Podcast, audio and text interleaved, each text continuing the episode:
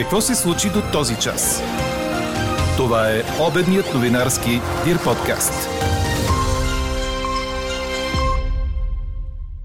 Случи се. Отварят ресторантите при 50% заетост и до 22.30, още не е ясно от кога. Случи се. Вакцинираните у нас вече имат електронен сертификат. А ще се случи ли Европейският парламент да гласува резолюция за ареста на Алексей Навални, ще разберем до края на деня. Говори Дирбеге. Добър ден, аз съм Елена Бейкова. Чуйте водещите новини до 13 часа. До 4 градуса максимум ще стигнат температурите днес, обещава синоптикът на Дир БГ Иво Некитов. Иначе отново ще е облачно, макар и променливо, почти няма да вали и ще духа слаб до умерен вятър от запад. За днес от Националния институт по метеорология и хидрология обявиха жълт код за студено време, така че бъдете подготвени. Държавата обмисля да разреши отварянето на ресторантите при до 50% заетост на местата в тях и работа до 22.30. Разхлабването на тази мярка беше обсъдено днес на работно съвещание при премиера Бойко Борисов, но решение от кога ще се случи това ще има в четвъртък. Тогава здравните експерти отново ще докладват за COVID-ситуацията у нас и ще се решава кои мерки могат да бъдат отпуснати и кои отново да се затегнат, става ясно от съобщение на прес-службата на Министерския Министерския съвет. Със сигурност обаче от 4 февруари ще започне завръщането на по-големите ученици присъствено в клас по план и схема съгласувана с Здравното министерство. Според премиера, не на последно място трябва да се помисли и за магазините в моловете, да работят при определен компромисен начин, но без местата, на които се събират много хора вътре, около заведенията за хранене и без детските кътове. Темата с отварянето на част от заведенията идва след заплахи от страна на бизнеса за гражданско неподчинение и самоволно отваряне след 31 януари. Собственици на такива обекти излязоха с писмо до вице-премьера Томислав Дончев и ресорните министри, в което настояват от 1 февруари да се отворят заведенията за хранене, нощните клубове да започнат работа от 12 февруари, а компенсациите за персонала и за бизнеса да бъдат изплатени до края на януари. На този фон кината у нас остават затворени поне до края на този месец и за изминалата година посещенията в тях са спаднали с 75%, предаде БНР. От Асоциацията на българските киносалони твърдят, че едва милиони 300 хиляди зрители са ходили на кино през 2020, за разлика от предходната година, в която са били над 5 милиона.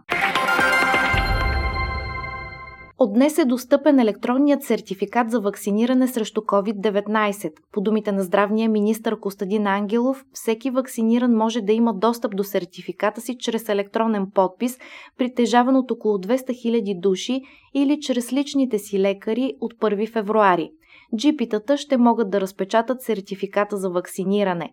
Относно предимствата, които ще дава документът, здравният министр отговори така. По отношение на предимството все още много малко се знае. Аз ви казах, че мога да ви отговарям на всички теми, които са свързани с опазване здравето на хората. Това, за което говорите, е свързано с свободното движение на хора, което е един политически въпрос, който трябва да бъде решен на европейско ниво. Аз в момента не съм готов да отговоря на този отговор, дори не знам дали е редно изобщо да давам отговор на този въпрос, а, тъй като, пак ви казвам, моята единствена цел е опазване здравето на българските граждани чрез мерки, чрез вакцинация и считам, че към момента ние успяваме да се справим добре с контрола върху епидемията и там са насочени моите усилия. Като стана дума за вакциниране, през последните 24 часа у нас са били иммунизирани малко над 1180 души, а общият брой на хората с поставена вакцина приближава 20 000, показва статистиката. Новите случаи на коронавирус са 507 или малко над 7% от направените близо 8000 теста. Над 7500 българи са оздравели, в болница към момента остават 3312. Междувременно стана ясно, че Европейската комисия ще поиска от държавите членки до края на лятото да вакцинират 70% от пълнолетните си граждани, а до март 80% от хората над 80 години и здравните работници. Целите са заложени в документ, който ще бъде обсъден този четвъртък на срещата на върха на Европейския съюз. Ще се дискутира и идеята за единен европейски вакцинационен паспорт и други свързани с това привилегии за хората, които са се вакцинирали. Прокуратурата поиска доживотен затвор без замяна за Викторио Александров, обвинен за убийството на жена си Дарина и бебето Никол. Това е искането на близките на починалите. Утре трябва да бъде произнесена присъдата, съобщиха от Софийския градски съд. В края на 2018 година млада жена беше намерена убита, а бебето й липсваше. Часове след това полицията откри мъжа, с когото тя е живеела. Той е прострелял детето си, а след това опитал да се самоубие. Александров се призна за виновен по всички обвинения и заяви, че съжалява за случилото се. Междувременно Софийската районна прокуратура предаде на съд готвач и IT-специалист, като обвиняеми за хулигански действия по време на протестите през август миналата година. Тогава в района на румънското посолство в столицата възникна напрежение между жена, опитала да премине с колата си през блокадата на протестиращите. Единият мъж е обвинен за повреждане на автомобил и непристойни действия, грубо нарушаващи обществения ред и изразяващи явно неуважение към обществото. Другият мъж има обвинение само за хулиганство. Какво още очакваме да се случи днес? Дюрер срещу Дюнер. Така се казва най-новият проект на художника Калуян Илиев Кокимото, специално създаден за пространството на галерия Кооп в София. Откриването е тази вечер. Поредната си самостоятелна изложба авторът представя серия дигитално обработени репродукции на знакови произведения на Дюрер – графики, рисунки и живопис, в които се съчетават класическата с популярната култура. Масовата култура се усмива и отхвърля, но именно тя е тази, която е достъпна за всички, посочва Кокимото. По думите му, Дюрер срещу Дюнер е метафоричен сблъсък между два свята – игра на изразния език и визуална импровизация. Последен ден от мандата на американския президент Доналд Тръмп. Утре той ще отпътува от столицата Вашингтон за имението си в Мар Алаго, щата Флорида, преди встъпването в длъжност на избрания за негов наследник на поста Джо Байден. А 48 часа преди церемонията по полагането на клетва от Байден, центърът на Вашингтон приличаше на укрепен лагер, отбелязва Франс Прес. Хиляди бойци от Националната гвардия вече патрулират по улиците на американската столица. Утре броят им ще достигне 25 000. Националната гвардия ще охранява обширната червена зона, където новият президент и вице-президент на САЩ Джо Байден и Камала Харис ще положат клетва до Белия дом. Междувременно Тръмп подписа указ, ограничаващ държавните покупки на дронове от страни противници на Съединените Американски щати, към които настоящото американско правителство причислява Русия, Китай, Иран и Северна Корея, съобщи през службата на Белия дом. Той отмени въведените във връзка с пандемията забрани за влизане в страната на граждани от голяма част от европейските държави и Бразилия. Отмяната влиза в сила на 26 януари.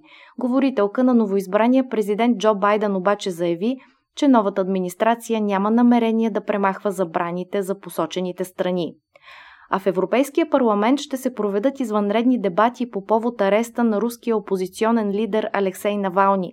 Очаква се те да завършат с резолюция. Председателите на Европейската комисия Урсула фон дер Лайен, на Европейския съвет Шаро Мишел и на Европейския парламент Давид Сасоли осъдиха задържането на Навални и призоваха за незабавното му освобождаване. Руският опозиционер и основател на фонд за борба с корупцията Алексей Навални остава в ареста до 15 февруари, реши съдът на град Химки в Московската област. Четете още в Дирбеге! Още 4 случая на положителни тестове за COVID-19 са регистрирани в Мелбърн, за които е потвърдено, че са свързани с пристигналите в Австралия лица преди турнира от големия шлем, съобщи Корнер. Две от пробите са на тенесисти, а другите двама са хора от персонала на състезанието. Имената не се съобщават, но в официалния медицински бюлетин на щата Виктория се съобщава, че става дума за състезателка при жените на възраст между 20 и 30 години и тенесист от мъжкия турнир, който който е над 30 години. Очаква се хората пътували в техните самолети към Австралия да бъдат тествани отново и да бъдат под наблюдение в по-строги карантинни мерки. Това вече се случи с 72 тенесисти в първите два дни от създаването на антиковид балона за турнира. Първият за годината турнир от големия шлем в тениса започва на 8 февруари, но скандалите около неговата организация и условията за карантиниране, тренировки и подготовка на играчите за него не стихват и са ежедневие. Чухте обедния новинарски Дир подкаст. Подробно по темите в подкаста и за всичко друго важно след 13 часа четете в DIRBG. А какво ще кажете за това?